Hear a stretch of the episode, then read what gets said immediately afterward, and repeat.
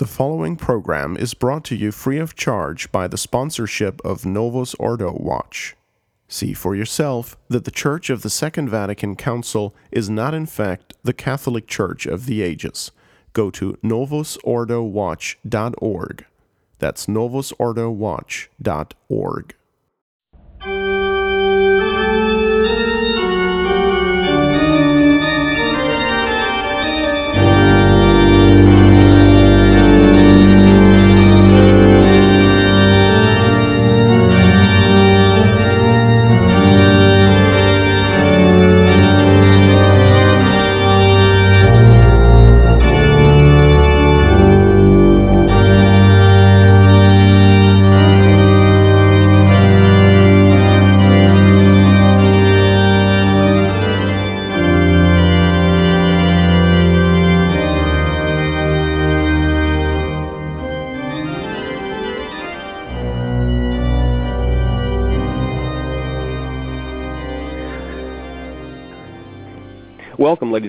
to Work of Human Hands on the Restoration Radio Network.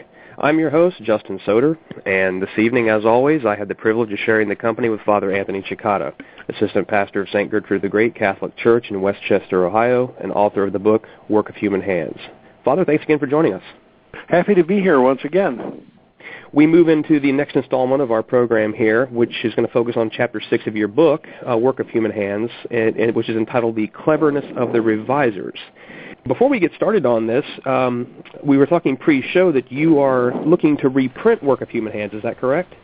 Oh, yes, that's correct. And uh, we've uh, sold through the first printing, and uh, it actually uh, sells fairly decently every month. Word has, has really gotten around the world.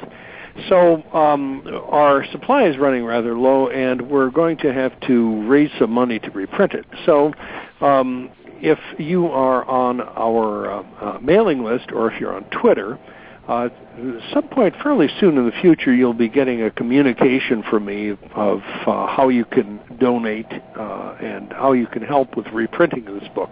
It's uh, uh, turned out to be something that consistently uh, people are interested in, and we get orders for it quite consistently from many different parts of the world. So any help then would be appreciated. And this is really a great book. Everybody should pick it up. And this book is not on the index of forbidden books, uh, but it is for some people. Isn't that right, Father? I heard a, uh, I heard a dirty fact, rumor. That's that's actually what I heard today. I had a very interesting phone call from a, um, a young gentleman, a, a 30ish uh, uh, gentleman who had a number of uh, contemporary friends in a place called the uh, Pontifical College Josephinum, which is located on the north side of, of Columbus. It uh, takes seminarians from all over the United States, indeed from all over the world. It, for many years, had uh, reputation as uh, being a conservative place, then a very liberal place. Uh, apparently, there are seminarians up there who are rather interested in a number of things that I've I've written. So uh, they've been told apparently that uh, Father, you're forbidden to read the writings of Father Anthony Cekada. So I guess that that's uh, that's a new one for me that I make it into the the health section of the library, and Cekada goes in and Teilhard de Chardin goes out. oh man! So well, my my, my sympathies to those young men in in uh, prison. I know what it is to function under a uh, liberal regime that um, uh, spurns things that are traditional or conservative. I might uh, interject here that um, I was part of a um, uh, persecuted group of uh, conservative seminarians in the late 60s and early uh, 1970s in my seminary in Milwaukee. And in fact, they referred to the three ringleaders, um, of which I was one, as uh, uh, Ottaviani and, and Bacci and Cicognani. So I always, I guess, especially identified with one of the subjects of this evening's show. Well, this is, I think most of our listeners are aware, Father, uh, you know, if you spend any time in the traditional circles, uh, you know, no matter where you find yourself, you've definitely heard the name you know, Cardinal Ottaviani. You've heard the Ottaviani intervention, and um, I think to start the program off here this evening, let's just take maybe one of those. I kind of hate this phrase, that 30,000 foot view of um, kind of a, an overall synopsis of the resistance to the new mass at the part of 19, at the point of 1969, where we start off here right now, and let's let's kind of move forward from that point there. Like, you know, what was the what was the resistance like to the Novus Ordo in '69? Well, the uh, you have to go back a little bit before that, and there was resistance and and uh, a great deal of unease at the um, changes that were made in the uh, traditional mass, the different subtractions, and these we were told were going to reflect what was going to come down the line in when the Pope finally would issue a new order of mass. So the what what happened is the a new order of mass was uh, issued finally in uh, 1969, uh, and there was a uh, reaction against it and the puz- a puzzlement on the part of some people. I know that in uh, my own case, uh, I was appalled by the different liturgical abuses I was seeing in the 60s with the intermediate rite that had been introduced, and we were told that the uh, new order of Mass that Paul VI was uh, going to impose would settle all of these these problems and do away with these abuses. My own personal reaction was when I got hold of it. I finally got a hold of the the new um, uh, the new form of the mass that he had promulgated was a great deal of disappointment, and in fact, it seemed as if the abuses were institutionalized there.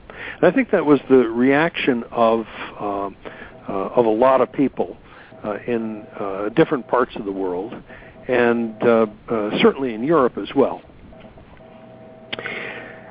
In reading this this chapter here, I have a quote that is just too good to pass up. Uh, this book, uh, this is just maybe one of the best, uh, the best quotes in the entire chapter here, talking about you know, the reaction to you know the new mass and everything. And, and on page 142, here's a quote. Share with our listeners. Certain Italians preferred a, preferred a more dramatic approach, that is, you know, their, their reaction to the new Mass. On 30th of November 1969, the day that the Novus Ordo Missae was first supposed to be used throughout the world, Romans awakened to find that red dye had been poured into some of the Eternal City's most famous fountains. A pamphlet explained, Romans, Today, 30 November 1969, the Reformers have decreed the death of the Holy Mass as it was celebrated through the ages throughout the entire world. Center of Christianity, raise a cry of anger and protest. The waters of Rome color themselves red just as the waters of Egypt turned into blood. Isn't that great, Father? That is just a great quote. I love it. I just love it. So that is so Italian. Uh, the, the, the so reflects Italian culture. It could almost be a, a, a scene out of Tosca or something like that. the, the, the, the, the whole sense of, of drama and everything is really wonderful. so, so obviously, some people had some problems with with the new mass, and uh, one of those people was uh, was uh, Cardinal um, Ottaviani. So maybe you could introduce Cardinal Ottaviani to our listeners who, on the slight chance they may not be familiar with who he was. Well, Ottaviani was uh, a um, an official of the Holy Office, which was the um, papal uh, office of the papal ministry that was uh, charged with uh, defending the, the purity of Catholic doctrine. And he um, was was an assessor of the Holy Office, and eventually was appointed the head of the Holy Office. He uh, had a uh, good understanding, obviously, in that position of, of Catholic uh, doctrine. He understood uh, very well the uh, modern errors because uh, he himself had been involved in the uh, condemnation of what was called the New Theology, the modernist theology that's sort of uh, led to the Second Vatican Council. There were a number of theologians who actually were silenced by the Holy Office. So he was familiar with the uh, modern errors that uh, surrounded the church. When the Second Vatican Council came along, he was uh, that party that would be called the conservative or the uh, traditional uh, party of Vatican II. He was in charge of preparing the different schemas for the fathers to vote on initially. Uh, the schema on, on uh, the church uh, being one of them when the liberals managed to hijack the Second Vatican Council, they uh, did away with the schemas that Cardinal Ottaviani had um, proposed, and the theology then of the council uh, uh, took up bit by bit some of these these uh, themes of the uh, these uh, pre-Vatican II theologians. Uh, Ottaviani actually was uh, uh, humiliated, publicly humiliated at uh, uh, the council uh, by the president of the council, who turned his microphone off when he was speaking. he was a man who, then at that point, had um, suffered, I guess, uh, because of uh, his desire to adhere to uh, Catholic doctrine and to try to um, uh, extirpate or uh, uh, and minimize modern errors. So uh, that was the uh, position of uh, Ottaviani. Essentially, Vatican II, he was one of the guys on the good side. Mm-hmm. I think um, in reading what you were saying about Ottaviani, this w- he sort of laid out a a real battle plan against the new mass that unfortunately uh, not everyone followed, and that was you say that he was rejecting the new mass on the grounds of doctrinal and moral concerns, certainly not aesthetics or preference. And you know, I think those um, those who seriously understand the issue still to this day attack it from a doctrinal position. And I don't know why it seems that somewhere along the line, you know, quote unquote, um, our side, you moved away from that. But this is clearly the way this should be attacked, correct? Uh, yes, indeed. Uh, the, the problem with the new mass is uh, there, there's an underlying doctrinal problem. It destroys uh, Catholic doctrine in, in the minds of Catholics, A, and B, it is uh, irreverent in the way in which it is uh, celebrated, even if it is celebrated in, in Latin uh, according to the strictly according to what is uh, written down in the Missal of uh, Paul VI. So it it, um, it is not a, so it's it's the doctrinal and the moral issue. It's not a question of uh, aesthetics. In the traditionalist m- movement, it was not. Um, uh, initially a question of uh, aesthetics at all and, and nostalgia and um, consideration for the past or art or anything like that. Those were elements that people complained about in the new mass, for instance, the awful music, but uh, that really was not the point of the uh, initial traditionalist resistance. And it was um, uh, laid out uh, uh, a little bit when the new mass came out the beginning, but it was the Ottaviani intervention uh, that um, really solidified the traditionalist resistance and, and really gave them meaty uh, doctrinal points, uh, uh, doctrinal complaints uh, about the new order of the Mass. Mm. So, I guess jumping right here into the you know, the thousand pound elephant in the room, what exactly was the Ottaviani, excuse me, the Ottaviani intervention, Father? Okay, um, that is the um, standard English title uh, that refers to two documents. Uh, one, uh, the first document was a letter signed by uh, Cardinal Ottaviani and Cardinal Bacci, a letter to Paul VI, um, warning in a general fashion of the uh, doctrinal uh, and um, we could say moral dangers of the new Mass and endorsing the contents of a second document, which was a little, um, uh, quite a bit longer, which uh, was called the Short Critical Examination of uh, the New Order of Mass by a group of, of Roman theologians. That was its, its full title. And in English, uh, and in a number of other languages, however, it came to be known as the Ottaviani intervention. So it was, it was okay. these these uh, uh, two documents. Some of the people involved with the documents, uh, helping prepare them and whatnot, uh, one of the names that comes up is a Father Guérard des Lauriers. Can you explain to our listeners who he was and what his involvement in this was? Sure. He was a, uh, a Dominican, a uh, uh, Roman uh, theologian. He had uh, taught at the famous Dominican Theological Institute in France. He also was teaching in Rome. He, it is said, uh, worked on the proclamation of the dogma of the Assumption by um, uh, Pius XII in uh, the year 1950. So he, he had a uh, reputation, a good reputation as a theologian uh, and uh, a good reputation as a teacher. In fact, he was one of my teachers when I was in the Pius X Society Seminary in Écône, Switzerland in the 70s. So he was a, a, a very interesting and very devout man.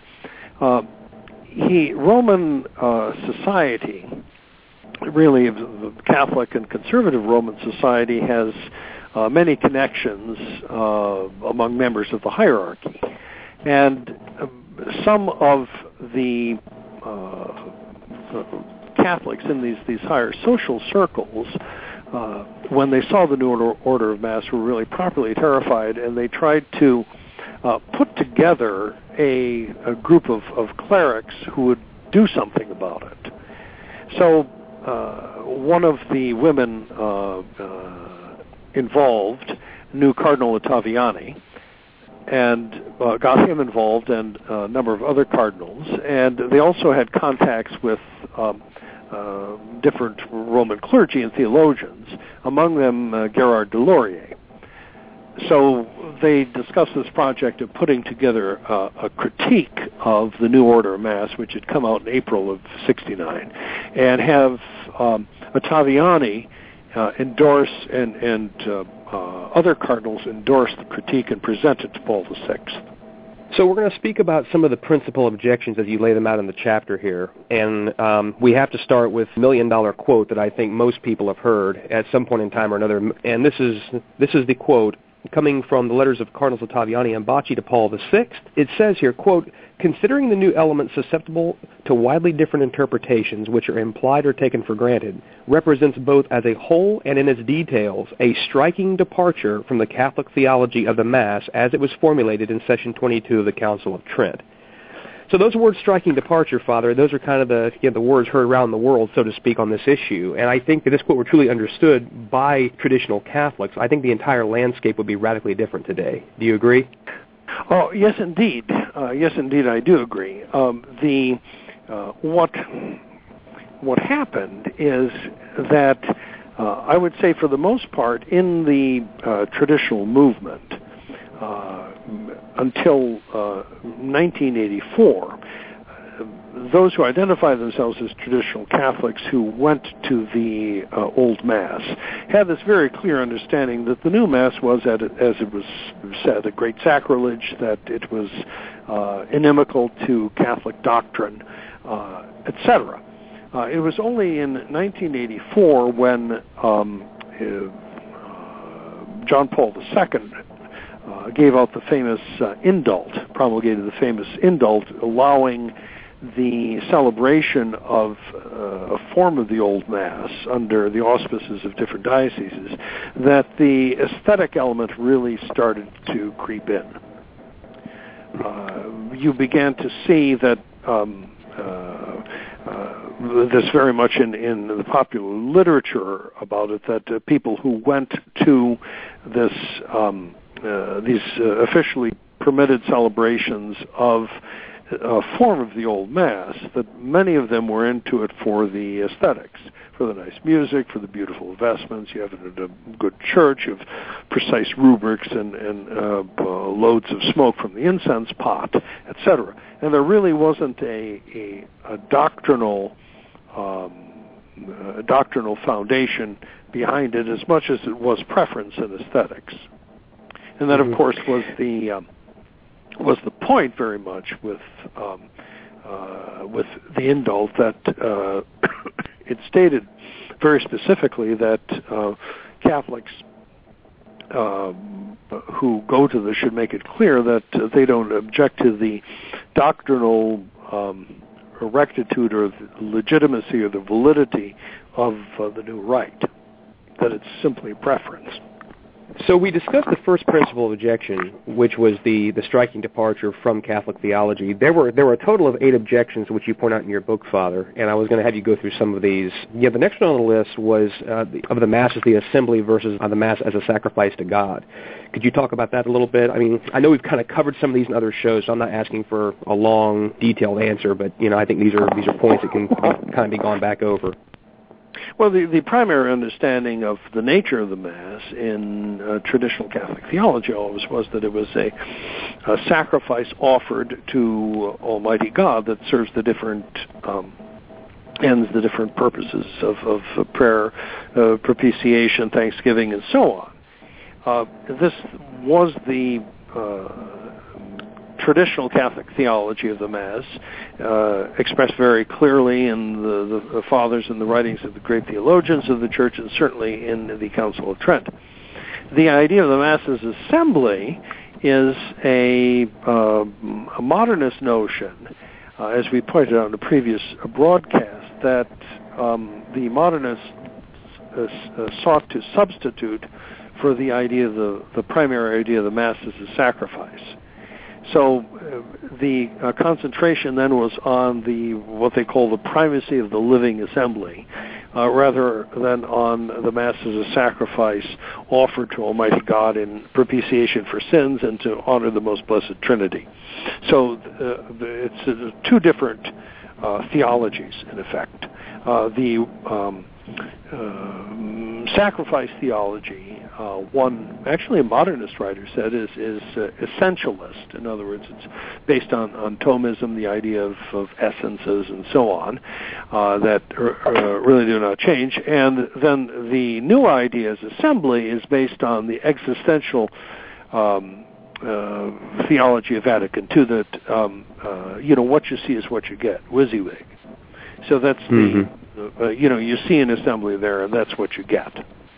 So uh, this was a um, uh, crucial uh, crucial distinction, and the Ottaviani intervention the, uh, uh, brought that out.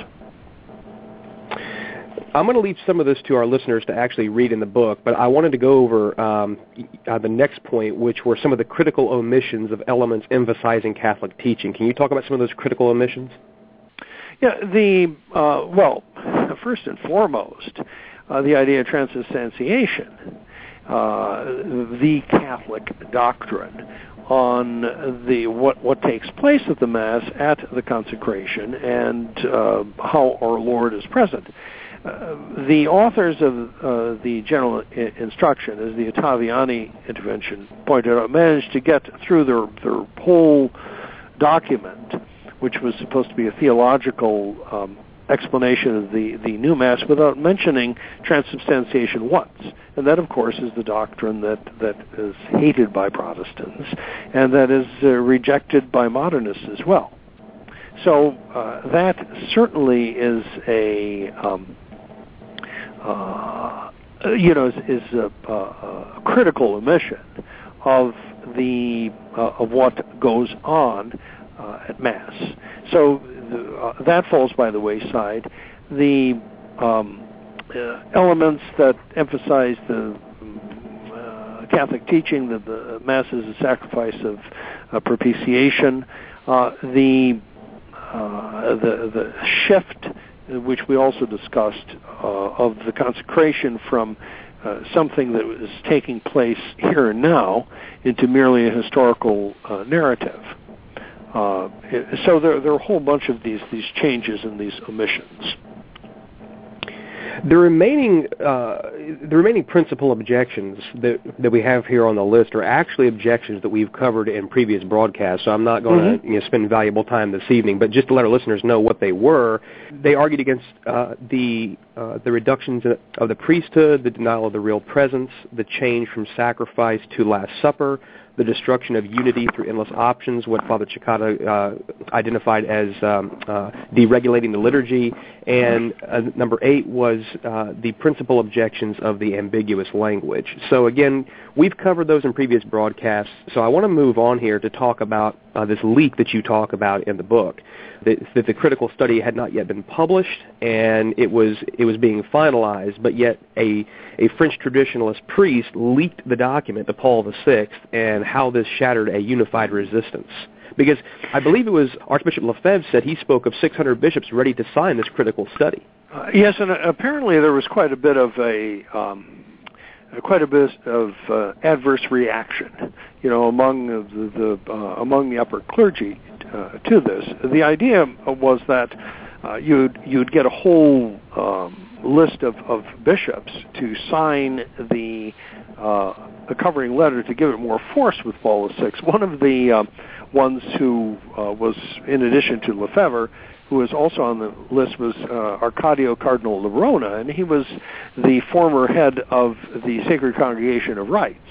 So uh, they had heavy hitters lined up.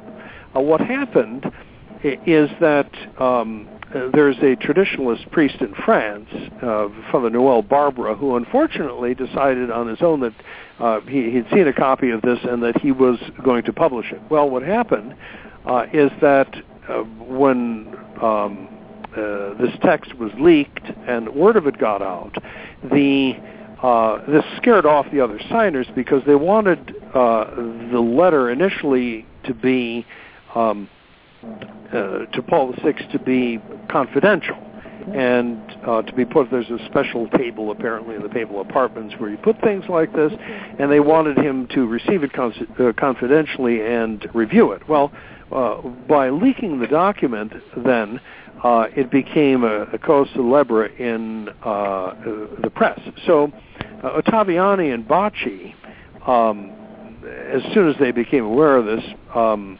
uh, signed the letter had it uh, delivered with the intervention to uh, Paul VI, and then uh, that was that, and the the um, uh, consequences came thereafter. It became a big uh, issue in the uh, very big issue in the, in, in the press. Why do you suspect that it shattered, you know, the unified resistance that you talk about? Well, the um, you have to remember, of course, that these men were uh, conservatives uh, and came out of the pre-Vatican II institution. They uh, had been taught the traditional Catholic faith, and one of the things that uh, uh, they were taught, as I was taught, is respect for the Roman Pontiff. That you do not want to uh, uh, do anything that appears to be against the Roman Pontiff. So uh, they uh, apparently tried to do this discreetly so it, it, it would not give the wrong impression, which actually would be the right impression, in, in, in public. And uh, the fact that uh, uh, they were um, prevented from doing this then, then scared them off. You also have the uh, Italian uh, concept of bella figura, which is a little bit hard to translate, but it means essentially something like keeping a good face on everything and not not um, want wanting to give the appearance of making waves and always being polite and so on. And that's very much a part of the, the Vatican culture, bella, bella figura. So they they backed off, but uh, uh, not Ottaviani and not Bacci. For those of you who are just joining us, you are listening to Work of Human Hands on the Restoration Radio Network, brought to you by Roman Catholic Archive. I am your host, Justin Soder, and this evening I am joined by Father Anthony Cekada, and we are talking about Chapter 6 of his book, Work of Human Hands, entitled The Cleverness of the Revisers, and we've been speaking about the Ottaviani intervention. We'd like to remind you that Work of Human Hands is a production of the Restoration Radio Network. All rights are reserved and any duplication without explicit written permission is forbidden. Permission can usually be very easily obtained by writing to us at mail at truerestoration.org. If you're listening to our show on iTunes or Stitcher, please make sure to leave us ratings and reviews. It helps us, uh, for those who are looking for truly Catholic programming, to more easily find our work. So, Father, I, I, guess the question next has to be, what was Rome's reaction to this critical study? Well, it was quite a bombshell. Uh, I would imagine. And uh, the uh, idea that you had uh, uh, two cardinals, two curial cardinals, uh, endorsing a study of uh, the new mass that eventually said, or that, that uh, not in effect, but uh, actually said that it was the mass of Luther and, and that it was it, it harmed it harmed Catholic doctrine. So there naturally would be uh, there naturally would be an uproar uh, about it, and it um, uh, caught Paul VI by surprise. It caught the um, uh, modernists who had uh, created the new mass by surprise as well, and, and they started to scramble. Uh, they uh, Annibale Bugnini and uh, the other men involved in the creation of uh, the new mass uh, tried to uh, smooth things over by saying that, well, the um, general instruction on the Roman Missal that had preceded the New Order of Mass wasn't supposed to be theological after all. It was just a, a pastoral and a rubrical type of, of uh, document. There was really nothing wrong with it. It, it did not, in fact, um, uh, compromise Catholic doctrine. But uh, the uh, that was the standard party line and really continued to be the standard party line until many years after the um, uh, uh, new missal was published, but more and more documents became available, uh, which made it clear that in fact it was a uh, theological statement, a statement of theological principles that guided the um, creation of the new mass because we find incriminating statements from the men who were involved in its its creation, uh, uh, statements that uh, they had um, made to different groups, articles that they had written in different publications, and so on. So all of this was was on the record. So they, uh, the creators of the new mass, ended up being caught out. But the question then was, well, what do you do with something like this? Um, the uh, dispute was not really about to uh, die down. So Paul VI, in uh, November of 1969, gave uh, uh, two public audiences in which he tried to um, defend at great length the um, the new mass by saying that that um, uh, you know, this is really supposed to regulate the liturgy from here on in. Uh, that uh, we've lost nothing of, of the reality of the substance of what the new mass is. Um, that we haven't changed the church's law of belief and so on. So he made these uh, different arguments and these different appeals to an attempt to uh, convince Catholics that there's nothing wrong with it.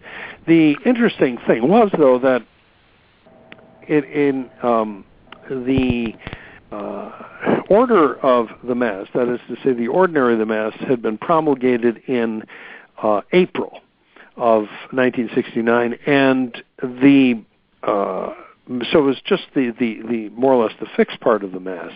The um, uh, collects of the Mass, the variable parts of the Mass, had not been printed yet. Uh, they were going to be uh, printed by um, were supposed to be printed by uh, the beginning of November, at least in, in Latin in 1969. But what happened is the Ottaviani intervention put this whole project off because Rome had to do something to handle these objections. Uh, and it, it was, if you followed such matters, it was uh, quite a dramatic development. I remember reading the Ottaviani intervention perhaps I mentioned this before on, on one of these series. And uh, it was published in the United States in a, um, magazine called Triumph. Uh, and it was a, a very surprising thing to read that uh, these cardinals came out against the New Order of Mass, and they, I remember uh, thinking that boy, they ex- uh, they expressed many of the same worries that I had at the time. Mm-hmm. I want to pause here, and I want to uh, you know, focus on a couple of these quotes from Paul the 6th mm-hmm. and we could, we, you know, we might we might file this under the uh, you know the Paul the Sixth the liar file in, in the file cabinet, and in, in this oh, uh, fat one. this general. Yeah. It is a fat one, and we'll just add two more quotes to it for you know, future reading. Um, in his audience, I, this was on the 19th of November of '69 when he was, you know, out there mm-hmm. trying to publicly defend it. Uh, he used a couple of phrases that I'm sure no one is surprised at in describing the new Mass as a, quote, a restoration of uniformity and rights, and, quote, an intensified harmony with a rejuvenated spirit, unquote. Now, you know, this is this is more, you know, trying to throw snow on the dung heap here, but um, I think well, his the, most the, damning the, the statement. question is, what planet are you living on? Because Well, sure. you know, it, it's it's exactly the opposite of of the reality of what the the the uh, regulations uh, uh, guiding the new mass suppo- supposed to be. So it was, was totally unconnected with. Uh, uh, uh, with reality, I remember reading this myself too, and then you know having looked at the New Order of Mass, saying, "Well, where's this coming from? What's he talking about?" You know, and I was a 19-year-old then, or an 18-year-old. Right. It, it, you know, this this ties back to the previous shows that we've done, talking about this this you know weasel language of, you know, we're somehow that you know the new mass is this you know this this great restoration and everything, which is just you know patently absurd. But I think his biggest boldest lie here was when he said, "quote Nothing of substance of the traditional mass has been altered." Unquote. Now, as I read that, you know, I mean, it's hard not to laugh, you know, whenever you hear that. But this statement reminds me a lot of, of this whole you know, Ratzinger um, uh, you know, hermeneutic of continuity nonsense. Because, you know, we heard, you know, there was a there was certainly this this great deal of effort made, you know, by him to bring up this idea of this you know hermeneutic of continuity that you know nothing in the council you know you know made any break. The sacred tradition was just as you know just as solid and continuous as it was even before the council. But it certainly begs the question that look, if nothing had been changed, there would be no need to talk about things not changing. You know, if Vatican II was a was you know, as as you know, he proposed a continuation of an altered sacred tradition, there would be no need for a hermeneutic of continuity in the first place. Oh, that's precisely it.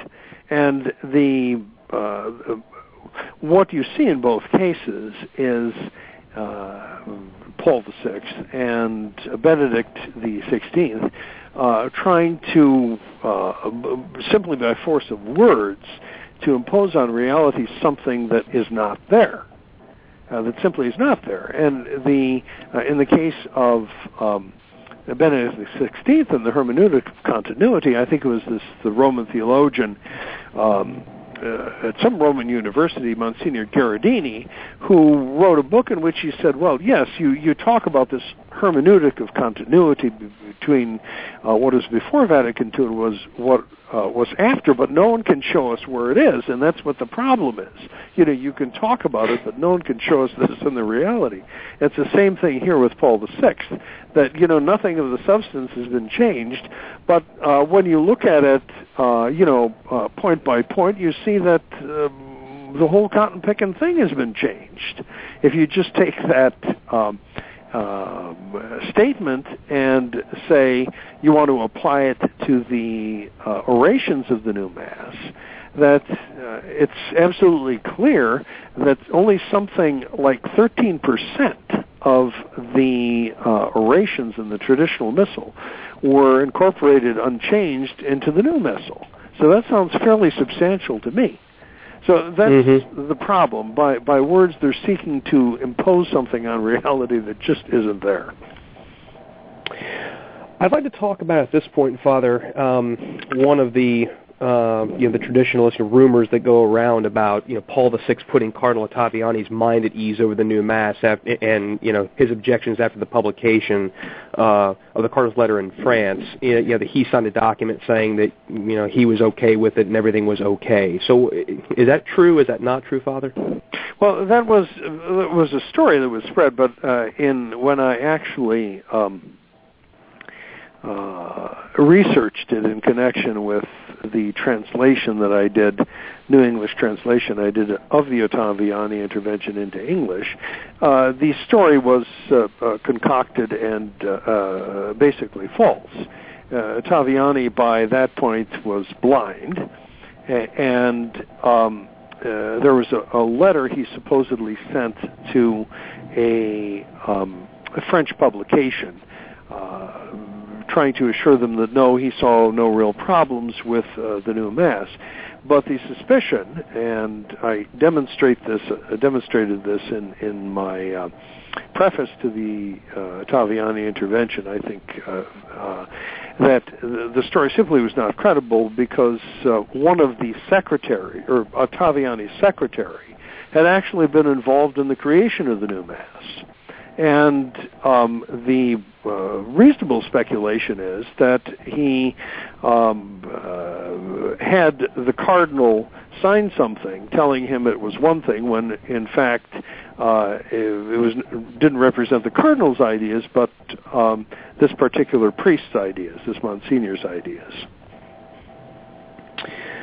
So, at this point, let's go ahead and move into, I guess, the the the substance of the chapter title, which is the um, you know the cleverness of the revisers. And you highlight a, a substantial part of this chapter about the new foreword in the general instruction of the Roman Missal.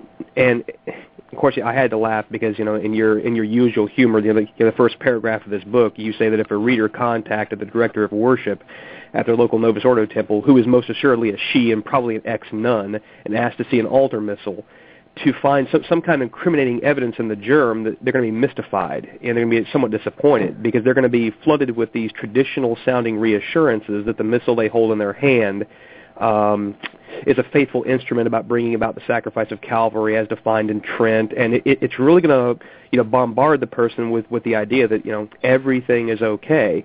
Um, I find it rather peculiar that there's a foreword in the missal which is supposed to stand on its own merit. I mean, why would that be in there in the first place to, to say, well, you know, everything you hold in your hand is just fine?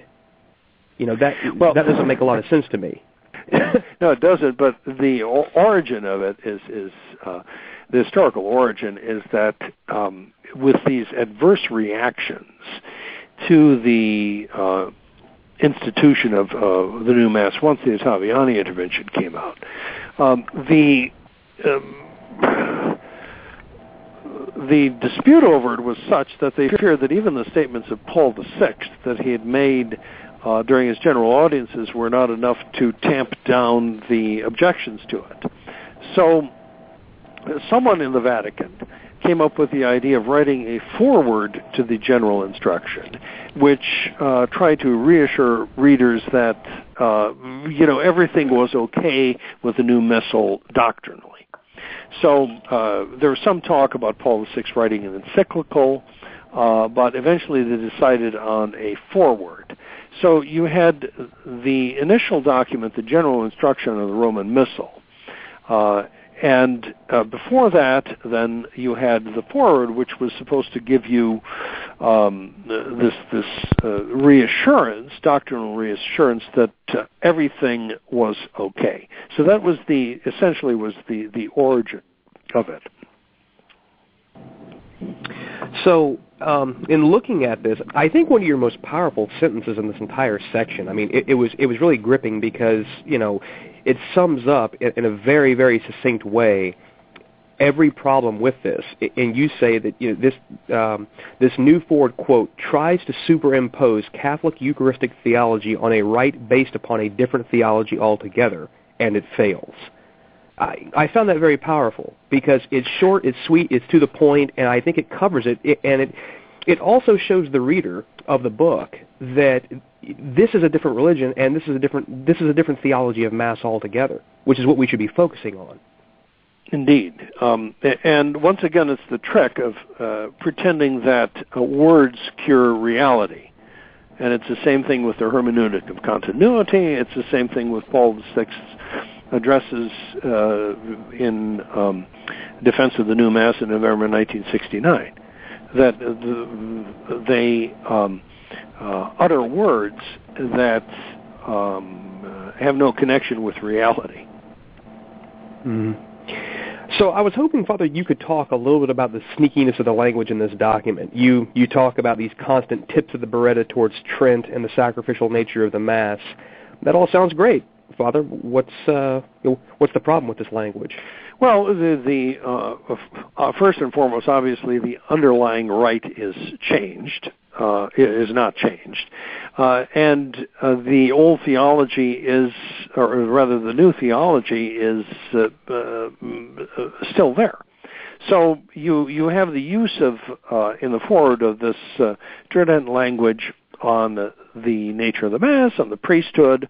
Uh, it, it, even, I believe, mentions transubstantiation, which you know is, I guess, quite surprising, all things considered. But uh, the uh, idea is that there is no connection with r- reality, A, and B, it still does not um, uh, deny or do away with the uh, new theology that the new rite is based on. So you, um, it's it's something that is is disconnected, as it were, with uh, reality. So, uh, I guess you could say that really what it's trying to do is sort of dull the readers to what's really going on.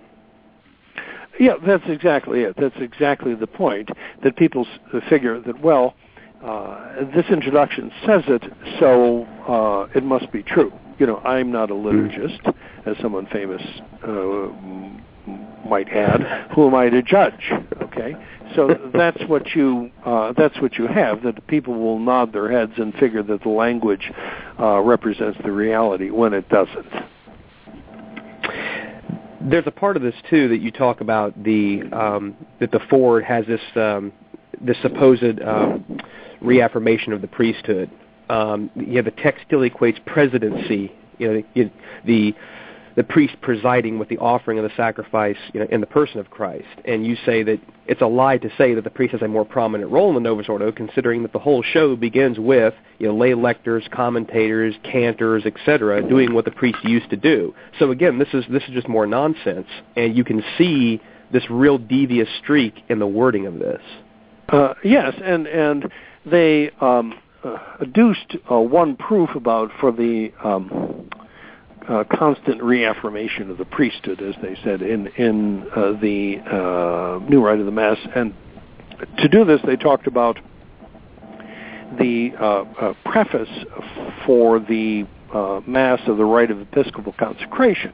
So they specifically cited this, but that is absurd because uh, it's hardly a constant reaffirmation. A, because it's only recited by the bishop on uh, Holy Thursday when he consecrates the chrism. So that's not exactly happening uh, every week. And then if you go and look up the text, and you'll find this with many documents that uh, issued forth from uh, the Second Vatican Council and thereafter, that um, the text that uh, is cited actually says something quite different from um, what it's, it's being uh, proposed to prove. So this this one, uh, this particular text starts out with uh, the idea of the the uh, priesthood of uh, the people of God, and then kind of goes up from there. So uh, it's it's got things turned over, but that is not surprising. So we have in the the foreword then these uh, false and these spurious uh, proofs for the existence of theology in the modern mass that simply isn't there. It also talks about this idea of um, um, a witness to tradition. You know that that terminology is used, and I think this is just another step in in trying to smooth things over in harmony with tradition. And they made this effort to try to tie St. Pius V and Vatican II together. Can you talk about that a little bit? Yeah, the um, uh, the foreword talks about uh, Pius the the uh, fifth and and uh, his work on the um, organization of the missal, and says that well that uh, Paul the sixth uh, used similar language to Pius the fifth uh, when he promulgated this missal. and then the conclusion that it seems to jump to from there is that well they're basically the same thing because they use the same language and again we're back to the hermeneutic of continuity problem that um, uh, simply using the same language does not um, uh, change the differences in uh, in reality. Mm-hmm. Uh, this, you know, this is um, paragraph seven through nine in the foreword, eh, it, it says, and this is this is almost too too much to stomach here, but you know I have to read it for the sake of our audience. It says that you know the new mass is a product of scholars who studied the ancient rites and restored them to us which you know makes me want to roll my eyes and just throw up. But anyway, I was hoping you could explain this, as you describe it, this spirit of Luther and Cranmer in this notion of restoration of antiquity. Well, it was it was repeated over and over throughout the liturgical re- revolution that we're getting antiquity restored, but um, uh, the fact of the matter is that, that Dom Guéranger, the great Benedictine liturgist in, in, in France, the founder of the liturgical movement, in fact, in the 1840s, said that uh, the uh, adepts, the, the adherents of the anti-liturgical heresy, um, the heretics in history always make this claim that they're uh, vindicating the rights, uh, the rights of uh, antiquity and restoring uh, primitive Christian liturgical practice. But uh, uh, in, in fact, what they're simply doing is they are simply creating something new and pretending that it's old. And that, of course, was the the trick with the um, uh, Protestant revolutionaries, uh, Luther, Cranmer, Calvin, and so on, who butchered the Catholic liturgy, and that certainly was the case here.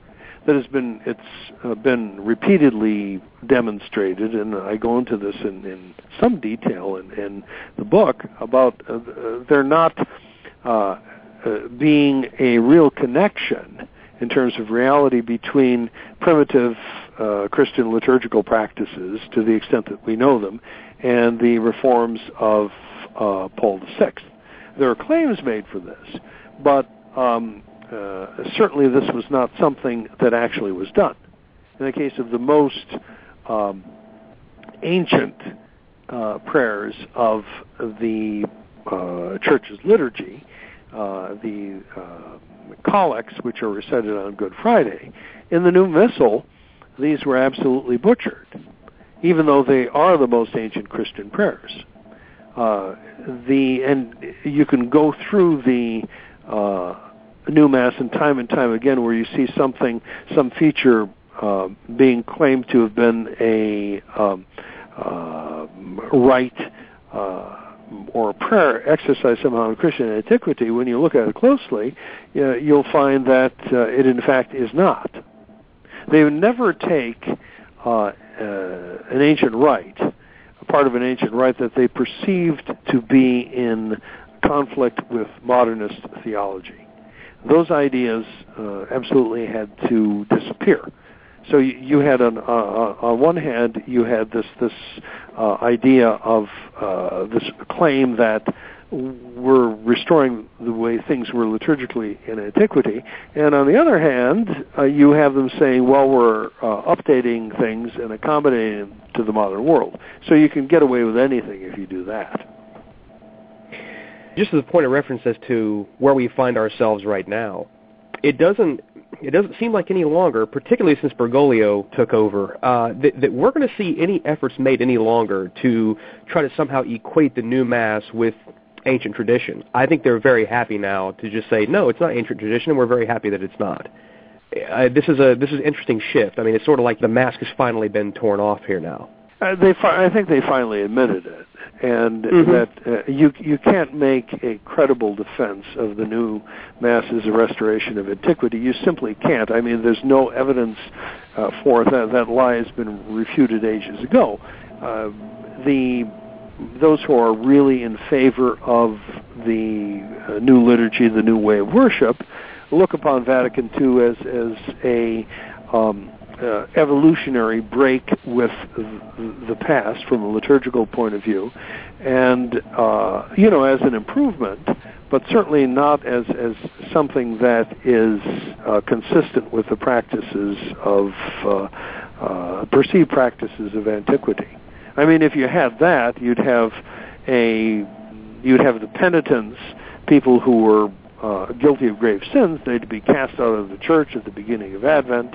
There'd be a curtain down the center of the church separating the men from the women.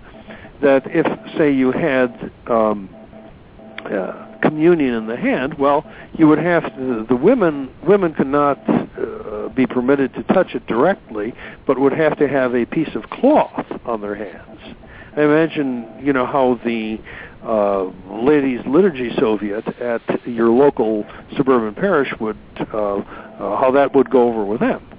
So it's it's mm-hmm. um, uh, it is a question here of of uh, uh, pick and choose, but m- most I would say most people who are really into the modern liturgy would agree that there is in fact a substantial break with the past that we're beyond all of that. We've evolved into something else now. Well, for those of you who are just joining us, you are listening to Work of Human Hands on the Restoration Radio Network, brought to you by Roman Catholic Archive. I am your host, Justin Soder, and this evening, as always, I'm joined by Father Anthony Cekada, the assistant pastor of St. Gertrude the Great Catholic Church in West Chester, Ohio, and author of the book Work of Human Hands, which we are speaking of this evening. Tonight we've been talking about the Ottaviani intervention. We've been talking about the new foreword or the um, the revised foreword of the General Instruction, 1969. We're getting ready to move into the changes in the instruction itself. We'd like to remind you that Work of Human Hands is a production of the Restoration Radio Network. All rights are reserved, and any duplication without explicit written permission is forbidden. Permission can usually be very easily obtained by writing to us at mail at truerestoration.org. So, Father, as I just said, let's let's talk about the changes in the instruction itself. Now, you you say in this, this chapter that there were there were Herculean efforts here to try to tridentinize the the new mass and the Protestant modernist theology behind that. Could you could you talk a little bit about that? Well, the objections of the Ottaviani intervention had to be answered and had to be dealt with, and um, so the question was how um, how best to do that. So you have this this um, foreword which tries to uh, put on a happy face uh, for the whole production of the new mass, but you still had the incriminating text in the general instruction. Now, uh, the you couldn't just throw out the general instruction uh, because that would be an admission that the uh, critiques that it contained were uh, were valid and and were on point. So you had to do something with the text of it to um, uh, mollify the critics, uh, to give some sort of an appearance of uh, continuity with the past. So you you you had to do something with the language, and one of the uh, commentators, one of the liberal commentators on this, an English priest, Father Charles uh, Coughlin, uh, said that um, he was an English uh, liturgist, uh, not to be confused with the, the American Father Coughlin. And uh, Coughlin said that uh, what the revisers did was to attempt to um, put in a tridentine term wherever an incriminating term appeared. So the, the, the passages that were the most objected to were uh, revised slightly by uh, attempting to add some uh, Tridentine theology. Mm-hmm. Now, this this uh, is uh, is an interesting um, uh, phenomenon to contemplate because it is very difficult to find a copy of the 1969 uh, General Instruction. Um, fortunately, it the Latin version, uh, I was able to get the Latin version of it published on the internet. So that exists somewhere on the internet and it's accessible. As far as vernacular versions of it, uh, you're not going to uh, find a continuous, the continuous vernacular um, translation of the 1969 General Instruction uh, because it, it is copyrighted by ICEL, the International Commission in English uh, in the Liturgy. Uh, and since this is an uh, institution that's very much much tied into the um, uh, Novus Ordo Church, they're uh, even though they're they're those who now supervise it are quite a bit more conservative um, when it comes to liturgical practices, they obviously would hesitate uh, uh, to give permission to uh, print the English version of that on the internet. So it's something that's that's uh, uh, difficult to find. The only way really to get it is um, uh, you have to do a process of comparison in English. There's a, a book called Documents on the Liturgy put out by the uh, Liturgical Press in Collegeville. And in the version of the general instruction that you find in Documents on the Liturgy, they indicate the variant readings in uh, the footnotes. So that's the only way you can get it in English. As I say, you can find the Latin original on uh, the internet. But most people uh, reading the um, uh, version, the 19, uh, the, the, revised version of the General Instruction 7075, and then uh, uh, even in the 2002 missal, will not notice the difference. You speak about the problematic language of the changes, and that mm-hmm. uh, you start with, with a definition of the mass, which really isn't a definition. It, it doesn't exist. It doesn't define anything. So, um, for example, it says um, this is the quote unquote definition of the mass at mass, not the mass is. It's not defining anything. That's problematic. This was extremely uh, incriminating, and the men who were involved admitted that this was was uh, phrased in in uh, ecumenical language. This idea of the the, the uh, Lord's Supper. So they, they they flipped the terms and they began by saying at mass. So they turned it into kind of a description rather than a, uh, a definition of the mass. And they tried to um, wheedle uh, out of the problems with the original working definition that they had by turning it into sort of a description. So that was uh, that was how they handled uh, that particular uh, phrase.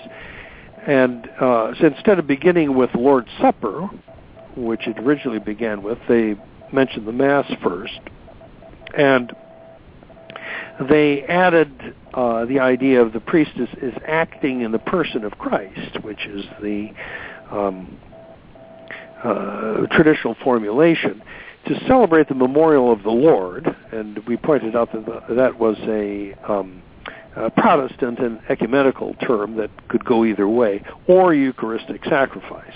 So the, the, the addition was or Eucharistic sacrifice. And then they um, added a uh, phrase to the definition about the, the, Mass perpetuating the sacrifice of the cross. Christ is really present. Uh, but they say, again, he's present in the assembly, right? And uh, in the person of the minister, in Christ's word, and substantially and permanently under the Eucharistic elements. So they try to, they try to uh, correct the uh, original problem by adding that language. And when you look at some of the uh, some of the wording, you point out that the word "or" connects memorial of the Lord and Eucharistic sacrifice. So it's an either or. It's either the memorial of the Lord, or you can call it the Eucharistic sacrifice. Yeah, pick one or pick two. You know, those are right. your your two options. If you uh, have the um, the new theology, this dynamic new existentialist theology of Vatican II, you you pick the first one.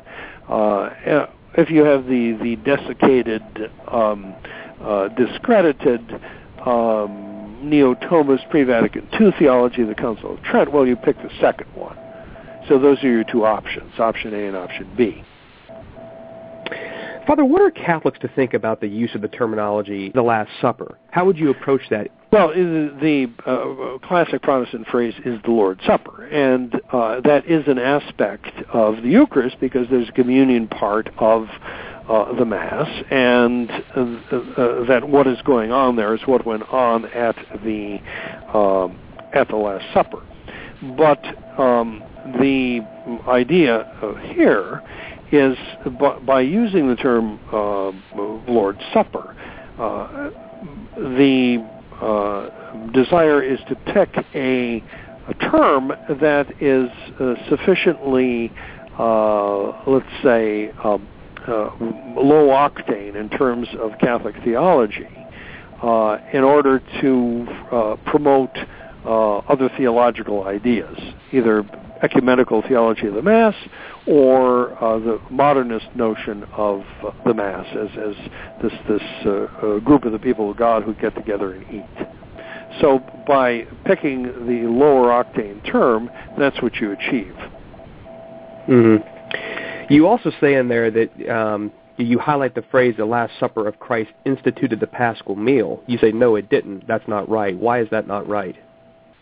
Well, the uh, idea is uh, the idea here is that the uh, the sacrifice is connected with uh, the cross, and the the idea of the Paschal meal again, uh, the way that it's it's um, fit in here is to uh, you know draw attention, uh, draw attention away from the sacrificial uh, nature of the mass. So that they they put in there as well the idea of, of um, uh, there's an allusion to the relationship between the Mass and the sacrifice of the cross, and they replace the idea of uh, commemoration with a sacrifice and uh, the uh, Paschal meal. But what they omitted is the notion of the Mass as a sacrifice of propitiation, making satis- satisfaction for sin. And that's the, um, if you read uh, the pre-Vatican II uh, liturgical commentators, even ones who uh, favor the, um, changes in the Catholic liturgy, such as, as Joseph Jungmann, uh, who actually worked on the Novus Ordo Missae, he said that it was the sacrifice of propitiation that was the great stumbling block to uh, to ecumenism. So hmm. uh, there's uh, there's that, and the um, uh, idea of the Paschal mystery is uh, substituted here, or is, is uh, put in here as, as uh, something else that is an alternative formulation to the idea of sacrifice of um, uh, Mass as a sacrifice of propitiation. So you have it covered over with this this layer of um, uh, language which is intended to confuse Catholic theology. There were some other revisions in the instruction um, that that you speak about in this chapter um, that maybe you can talk a little bit about here, such as things as the um, you know, the tabernacle being exiled to a side chapel, and now we have optional bells and incense at the elevation. Uh, do you want to go into some of those, Father? Well, yeah, the, the uh, because of complaints, a number of um, uh, traditional practices, or a few of them, were put back in. You know, there's no mention of bells, so that uh, uh, that went back in, and there are a few other minor points like that that were uh, to be, as it were, sops to the um, uh, the conservatives and, and to the objectors, as we'll talk about in one of the the subsequent um, uh, one of our subsequent shows. The the um, uh, you had this this exile of the tabernacle from the altar where mass was offered to uh, another place, to in effect a hiding place somewhere else. So uh, that has, uh, as we'll see, a certain theological uh, significance. So there there were uh, a number of, um, of small rubrical details that um, were added, but nothing really sufficient. You know, I have an interesting story about seeing the tabernacle sent to the side chapel. There's a place not too far from the seminary called St. Leo's Abbey. I'm sure you've heard of it, Father. Oh yes. And um, you know, when you walk in there, I remember going in there years ago. You know, and it may have changed now recently because I know they did some you know, huge you know renovation on the church there. But I couldn't find the tabernacle. I was walking around looking and looking and looking. I you know, I couldn't see it. There was sanctuary lamp. No, you so I walked into the side chapel, and there, literally behind bars, was the tabernacle with a with a one person kneeler in front of it, behind bars. So you know, we talk about the exile. I don't think you can get more exile than that. Yeah, talk about symbolism of the liturgical environment, Boy, right? no kidding. I mean, you know, uh, you know, picture speaks a thousand words. That was pretty amazing to see that, and of course, I'm sure they're being faithful to the instruction, right? Oh yeah, and uh, that is part. Uh, you know, that's part of very much the part of the new theology that it's not intended to be in the sanctuary of the church anymore. Uh, in, hmm. uh, anywhere where it can uh, interfere with the participation of the living assembly, as they call it. Yeah, possibly the most damaging part, and you know, like I said before earlier in the program, you know, we discussed the deregulation of the liturgy. I think it was in show two or it was in show three. I can't I can't recall off the top of my head, but it, you, know, you say this changed instruction here allow for the deregulation of the liturgy, which really destroys the unity of the church's official prayer. So I would advise listeners to go back and listen to that because it's very powerful when when Father speaks about this, about how damaging the in the deregulation was, and it really explains why when you, know, you can bounce back and forth from you know your your local suburban parish, you know uh, there may be three or four in your town, and all three or four are doing different things.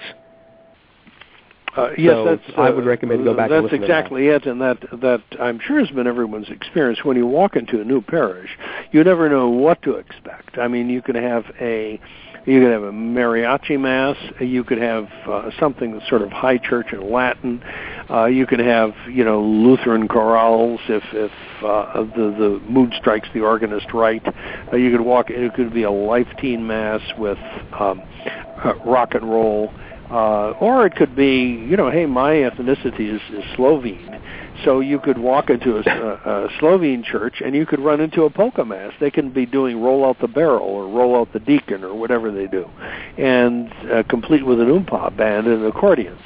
So, but this is all part of the deregulated uh, liturgy, and um, it has a really corrosive effect uh, long term on Catholic doctrine because it, it ends up destroying the uh, the lex uh, credendi, the law of believing, because the the law of praying is no longer the same. So that's deregulation for you, and they've got it in spades. Well, Father, that brings us to the end of our program this evening. But before we do, I, I want to give you the chance to give your overall summary of the central theme of this chapter. You know, what you like them to think about as they read it. Well, the, the this was a, a clear attempt to try to cover over the uh, doctrinal and and uh, let us say moral problems in terms of, of uh, reverence that uh, were institutionalized by the uh, new or, new order of mass that Paul VI promulgated. So the, the the whole general instruction was involved with this papering over. It was an attempt to, as we said, to superimpose a Catholic uh, Catholic theology on a non-Catholic rite. It didn't succeed in doing that because uh, you're still mm, presented with uh, two visions of the Mass, equally acceptable. One is uh, you could say that maybe it's a propitiatory sacrifice. You have an ordained priest. Christ is present on the species of bread and wine through transubstantiation. Or that you can say, on the other hand, that, well, it's just an assembly. It's a memorial representation of the Last Supper. The priest is a presider. He's a director. It can go either way. It can go either way. So that is is a part of the genius of the modernists who put this thing together. And then the um, the really uh, killer statement I, I uh, came across uh, was uh, one made several years after the liturgical reform uh, by um, uh, a liturgist named Lengeling, who had uh, German, who had worked on the uh, uh, liturgical changes, and he said that well, uh, the uh, original theology of the Missal was uh, ecumenically oriented and uh, you had this different celebration of uh, the Mass. And, and, this was presented in the 1969 General Instruction. But he said that the despite the, the new edition that they put out in uh, 1970, that the Ottaviani Company forced, um, the revisers were very clever. And they were clever enough to avoid getting us into the what he called, as I recall, the Sackgasse, the dead end in German of uh, the uh, Tridentine theories of sacrifice. So, uh, and he also said that it, it, it, corresponds to this new ecumenical theology of the Mass. So, uh, in the long run, the modernists like this, who wanted a modernist and ecumenical liturgy, uh, they managed to, uh, they really managed to get their way and they succeeded with this uh, 1970 uh, general instruction. And the most important thing to point out, I think, is this: that uh, the general instruction uh, was uh, changed in, in 1970. However, absolutely nothing was done to the order of Mass itself, which, of course, uh, which was based on this this uh, neo-modernist and this uh, Protestant theology. So um, it's uh, as if uh, an architect who had uh, uh, designed a building that turned out to be falling apart once you put it up, that um, he was reproached for his his awful plans for the, this building that was falling down, and that he got out a set of blueprints and he made a few alterations on the blueprints and put them back in the drawer. The building is still falling down, and that's what happens with the whole adventure of the 1970 General Instruction. They changed the blueprints, but the uh, careening building uh, of the Novus Ordo Missae is still there. Well, Father, thanks so much for giving us some of your time this evening and these this great razor sharp commentary on this subject. You know, I, I was telling you before the show, with each successive chapter I read, I, I'm just thoroughly impressed with the insane amount of research that that you, know, you have done in this book and the you know, the citations you give. I mean, I would tell our listeners that if you haven't picked up this book, definitely pick it up. It is just tremendous. If you are at all interested in how we got where we are and you want to know the real theology behind the new mass. This book is this book is second to none. And of course like father said at the top of the show you know he's trying to reprint it so watch your emails. I, I would just add to what you said about the, your favorable comments on the book that um, uh, since it's on the ind- index at the Josephinum and in the Hell section, you could al- also get the uh, uh, the wonderful thrill of transgressive behavior by buying the book and by reading it during the summer. so, uh, and you can order it from sggresources.org, and if necessary, we will send it in a brown paper wrapper with no return address to you. Uh, that said, on SGG Resources, uh, we've uh, got a couple of things. We've got a um, uh, uh, we are running here at uh, St. Gertrude uh, the Great um, a 13 Tuesdays devotion in honor of St. Anthony, and there's a way that you can um, uh, send in your intentions to this uh, great devotion to uh, St. Anthony that occurs beginning the Tuesday after his feast. You can send in your intentions, and we will send you a booklet, a very nice booklet of the devotions that uh, we use here. So you can find that on SGG Resources. You can also find a, a way to uh, enroll your fathers in our special Father's Day Mass, which will take place uh, this Sunday at our 9 a.m. Uh, High Mass. Also, I would um, uh, point out to those of you who uh, are on our um, mailing list that the um, Society of St. Pius X today put out a um, uh, an email promoting an article on the new rite of episcopal consecration, and uh, this was a um, article that they had commissioned to be uh, written in 2005 when they were beginning their uh, negotiations again, uh, the eternal negotiations, it seems, with the Vatican about uh, trying to get reincorporated in the uh, conciliar church. So they had a, uh, a priest in Europe um, uh, write an article defending the validity of the new rite of, Paul, of uh, consecration of Paul VI. Um, I wrote a uh, response to that article, and uh, that is also uh, available, uh, my response, on my Quidlibet blog. And uh, if you're on our mailing list, you will have received a, a mailing with links to that article on a very important issue. So there's uh, plenty to read. Theological and transgressive. I, you know, what can I say? that's right. Well, yeah, you also did an interview uh, with uh, with Stephen Heiner a couple of years ago on the on the new rite of Episcopal consecration, and that's available for free on uh, YouTube, so you can check that out as well. Uh, yes, that, that's right. You know, Father goes into great detail about that as well. So, well, Father, thanks for your time and uh, enjoy your next month off. We'll we will talk to you again in August and pick up on chapter seven. And uh, we we appreciate the time you set aside for us this evening. We will try to be well rested and uh, well rested, rested and and fit to go, as they would say. So, in any event, God bless you all. Thanks so much, Father. God bless. Bye bye. All of us here at the Restoration Radio Network would ask that if you found this show to be informative, helpful, or in any way beneficial to you and to your faith, that you would please consider making whatever donation is possible to our apostolate, no matter how small it may be. To those of you who have donated, a heartfelt thank you for your kindness and generosity. Remember that above and beyond material contribution is the most important donation you can make to our work here is prayer. Please think of offering a Mass, a Rosary, or even a simple Ave for our work the next time that you pray. If you have any questions or comments, or if you would like to reproduce our copyrighted work on your channel in some format, you can email us at mail at truerestoration.org. For the Restoration, I am Justin Soder, and may God bless you.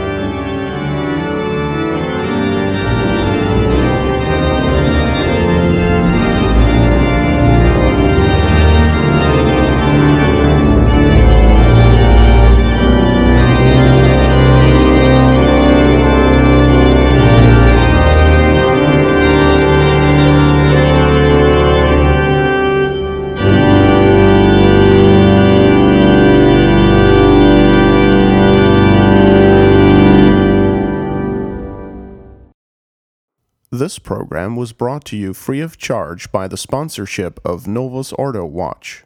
See for yourself that the Church of the Second Vatican Council is not, in fact, the Catholic Church of the ages. Go to novusordowatch.org. That's novusordowatch.org.